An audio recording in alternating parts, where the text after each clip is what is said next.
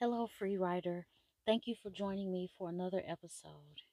Today, I wanted to come to you and discuss what your main focus should be today and in the days to come when it comes to you being a free writer.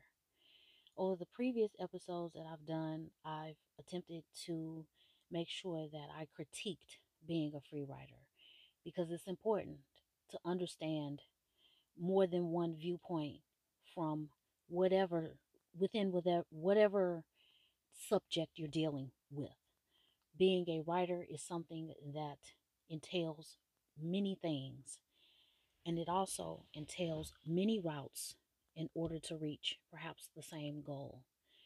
Today, I want to return to the theme of this podcast, but I certainly wanted to make sure that I was evenly distributing my um, reach when it relates to uh, trying to be as straightforward as possible and just giving you the options. Because as a free writer, even if you choose a route that is less freeing than others, it is still your choice. Nobody should go into either traditional or the free route and go in kicking and screaming.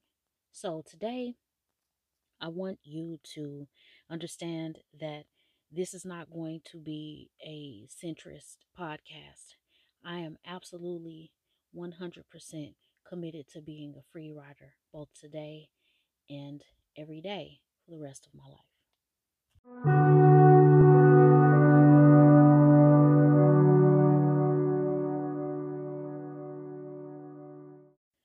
The reason why you need to make sure that you remember this as a free writer is because it is going to be the one factor that is going to help you to put all of this stuff in perspective. And by all of this stuff, I mean all of this handy dandy advice, all of these self proclaimed experts. And that is that the only opinion that matters is the, the readers. I'll say that again because I got tongue tied, didn't I? The only opinion that matters is the readers. And even within that framework, there's still some room for you in all of your freedom to not even allow that to get you down too much. And we will go into other things involving that.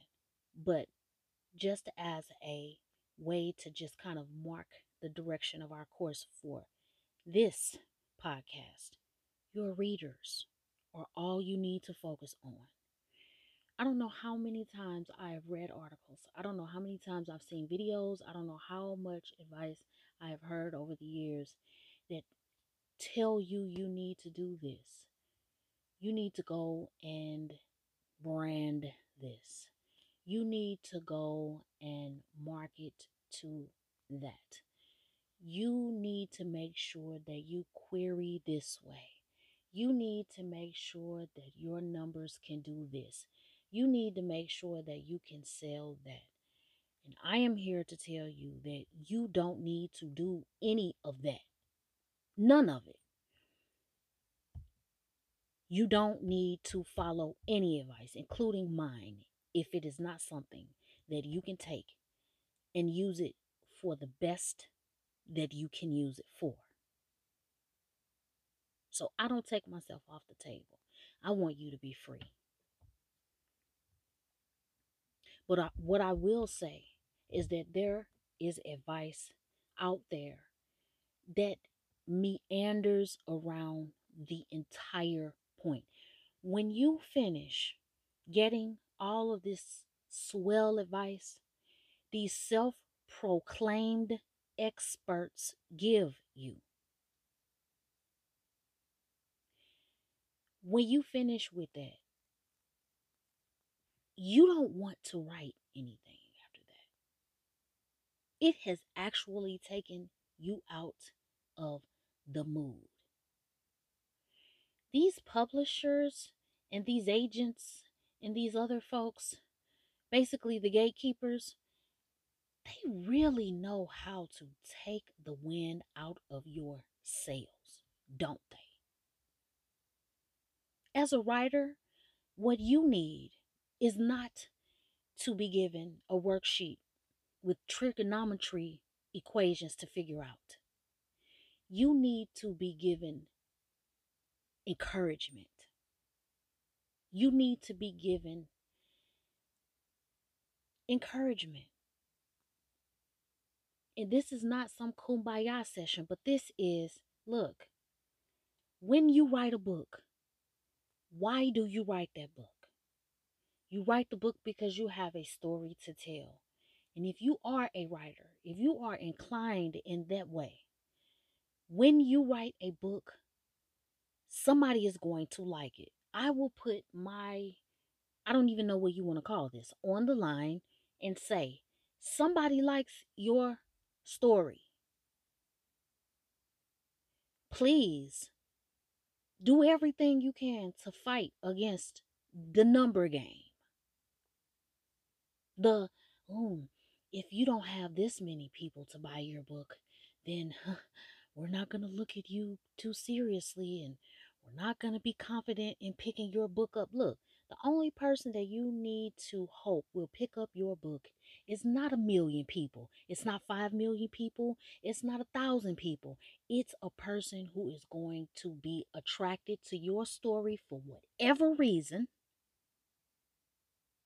will enjoy your story, and may follow you to see what you have next. And what I mean by may follow you is this make sure that when you're writing, that you stay productive enough, as in when you publish, keep the momentum going.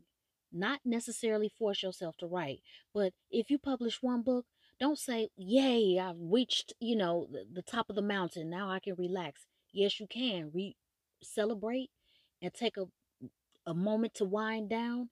And when it hits you again, you keep going until you get that publish, the, the second publish. The bottom line, build yourself up so that when whomever is attracted to your book for whatever reason, that when they cyber stalk you, they have something to stalk. It will happen. Why? Because you do it. You read. As a writer, you love to read. And you can name at least one minimum author that you stalk. Whatever they write, you are on top of it. And might pre order to make sure you can be on top of it. And when people are attracted to your book, you don't have any control over that. I know what the insiders want you to think. They want you to think that however shiny you can make that cover, however witty you can be on your blog, however personable you can be in your podcast, however nice looking you can be on camera, that that's going to translate into readers. It is not. The reason that I encourage you building your platform is because you are it. You are your platform. So I'm sorry if I've ever said build your platform and it sounded like it had to be Facebook or it had to be Twitter or it had to be whatever. No, if you want to go outside and you want to wear a cardboard box and on the front is your book cover and the back is the back of your book cover, do that. But whatever you can do to help yourself, that's all I'm saying. Because the insiders are not there to help you. I'm not saying that there aren't good people involved with this.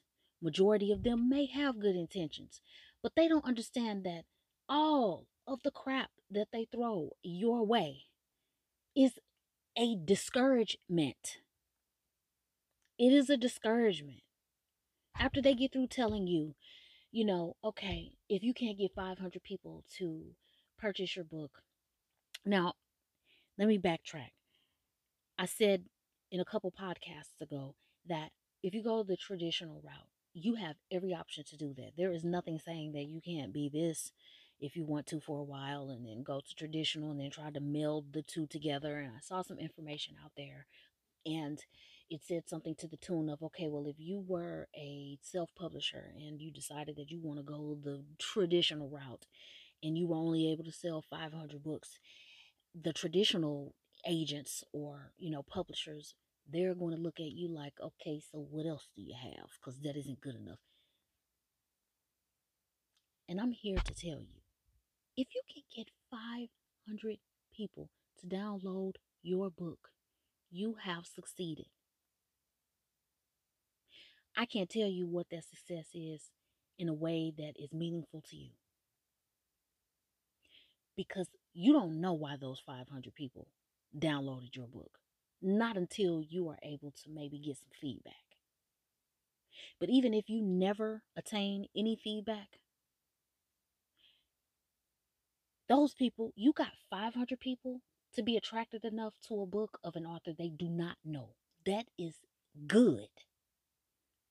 But this is the thing when you are on the inside, everybody's trying to make a dime off of you.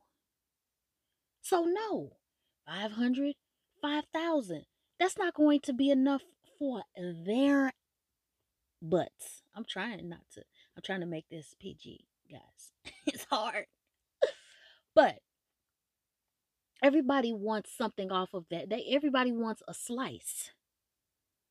You can't slice you know, $40 up. And I'm just throwing an arbitrary number out there, but it's not worth their time. And statistically, that's true. Math is always going to be math, whether you like it or not. But this is the point. As a free writer, you have the right to take that 500 sales and apply it to yourself and say, you know what? Wow, I am on to something. This is great. And it feels good. It feels great. I'm telling you, it feels good. And you won't know why a person likes your book. As a matter of fact, when you read some of the reviews, you're going to be like, man, I didn't even know I was doing that because it is about the reader and how you affected them. Does that mean they get to control your career? No. But you don't exactly write a story to not share it. And that's the point. You want to share your stories. That is the bottom line. And the reader is the most important factor in all of this. Not the agents, not the managers, not the publishers. Okay? They are chasing around facts and figures. And I'm sorry to say facts because it's like, I don't think that a lot of what they're saying is facts. I really don't. This is a different way. We are able to reach people in the same way they are. The only difference between us and them is they may and may not have been doing it longer. You don't know when the gatekeepers got into the game unless you can actually identify them and they are actually forthcoming about how long they've been in the industry. But if you go online, a lot of these agents, quote unquote, you're looking at them and you're like, man, are you out of college yet while you're giving out all this expert advice about what I should be doing with my own career? If you want to make it that clinical. I do not care if you know how to make a book cover look good because, in my opinion, that's probably the only difference between them and the average Joe. And even the average Joes, I'm telling you, if you haven't done yourself the favor, do something for yourself. Go out there and find independent comic book uh, people who who do their uh comic books independently. Now, yes, these people do have a certain level of skill set, but man, you will be blown away by what they are doing in their basements. They don't have any other input but their own. They are fundraising for themselves. They are getting what they need in order to do what they believe their passions would have them to be doing. So I'm going to choose to end this podcast right now. And I hope that if you don't get anything out of this particular episode, please get this. Nobody knows more about your passion and what you want to do with that passion than you.